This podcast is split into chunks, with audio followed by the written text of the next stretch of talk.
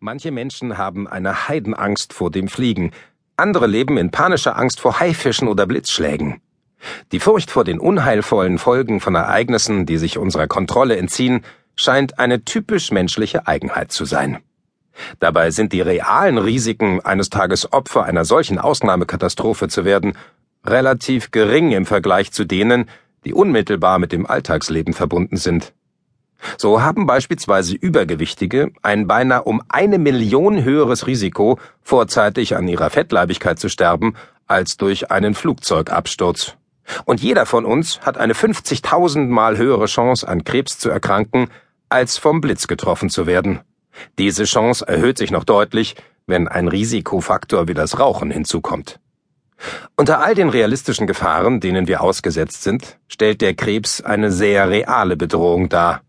Die Krankheit trifft ein Drittel der Bevölkerung bis zum Alter von 75 Jahren und ein Viertel erliegt schließlich den Folgen einer Krebserkrankung. Jedes Jahr erkranken 10 Millionen Menschen auf der Welt an Krebs und 7 Millionen Todesfälle gehen auf das Konto dieser Krankheit.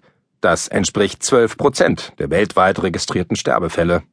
Und es sind keine Anzeichen einer Besserung zu erkennen, denn die gegenwärtigen Schätzungen gehen davon aus, dass man aufgrund der immer älter werdenden Bevölkerung zukünftig 15 Millionen neue Krebserkrankungen pro Jahr diagnostizieren wird.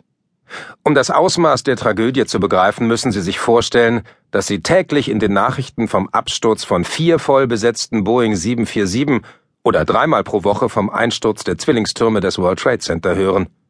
Hinzu kommen die immensen Behandlungskosten von Krebskranken, die jährlich schätzungsweise in dreistellige Milliardenbeträge gehen und in den nächsten Jahren unaufhörlich steigen werden.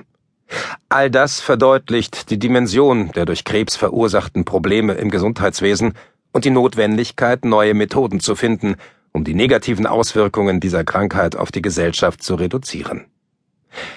Abgesehen von diesen Zahlen ist Krebs vor allem eine menschliche Tragödie, die uns Menschen entreißt, die uns nahestehen, die kleine Kinder ihrer Mütter beraubt und eine unheilbare Wunde in den Herzen der Eltern hinterlässt, die mit dem Tod eines Kindes geschlagen wurden. Der Verlust unserer Liebsten löst ein überwältigendes Gefühl von Ungerechtigkeit und Zorn aus. Wir fühlen uns als Opfer einer unglückseligen Prüfung, eines Schicksalsschlags, der uns blindwütig getroffen hat und vor dem es keinen drinnen gibt. Der Krebs nimmt uns nicht nur die Menschen, die uns teuer sind, er sät auch den tiefen Zweifel in uns, ob wir fähig sind, ihn zu besiegen. Dieses Gefühl der Ohnmacht gegenüber dem Krebs spiegelt sich sehr deutlich in den Meinungsumfragen wider, in denen die Bevölkerung befragt wurde, was nach ihrer Ansicht Ursache für diese Erkrankung sei. Die Menschen sehen im Krebs ganz allgemein eine Krankheit, die von unkontrollierbaren Faktoren ausgelöst wird.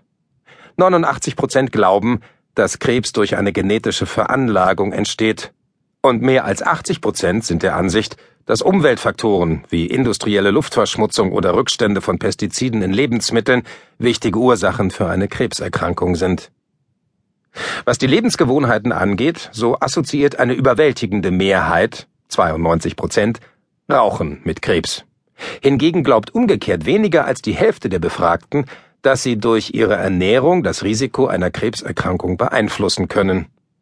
Insgesamt führen diese Einschätzungen dazu, dass die Menschen die Chancen einer Krebsprävention eher pessimistisch einschätzen und die Hälfte von ihnen dies für wenig wahrscheinlich oder unmöglich hält. Jeder, der mit dem öffentlichen Gesundheitswesen befasst ist, sollte über die Ergebnisse dieser Meinungsumfragen besorgt sein und sich die Frage stellen, ob nicht ein radikales Umdenken hinsichtlich der Vermittlungsmethoden notwendig ist, mit denen die Bevölkerung über die Ursachen von Krebs informiert wird. Denn abgesehen vom Rauchen laufen diese Wahrnehmungen vollkommen dem zuwider, was die Forschung als krebsauslösende Faktoren identifiziert hat. Betrachtet man die realen Krankheitsursachen, so stellt man fest, dass nur eine Minderheit der Krebserkrankungen durch Faktoren ausgelöst werden, die sich wirklich unserer Kontrolle entziehen. So sind genetische Faktoren zwar eine bedeutsame Ursache von Krebserkrankungen, sie spielen jedoch nicht die herausragende Rolle, die ihnen in Umfragen zugesprochen wird. Alle modernen Untersuchungen, besonders Studien an eineiigen Zwillingen, deuten darauf hin, dass maximal 15 Prozent der Krebserkrankungen durch Gendefekte verursacht und damit erblich übertragen werden. Noch größer ist die Kluft zwischen den wahren Ursachen von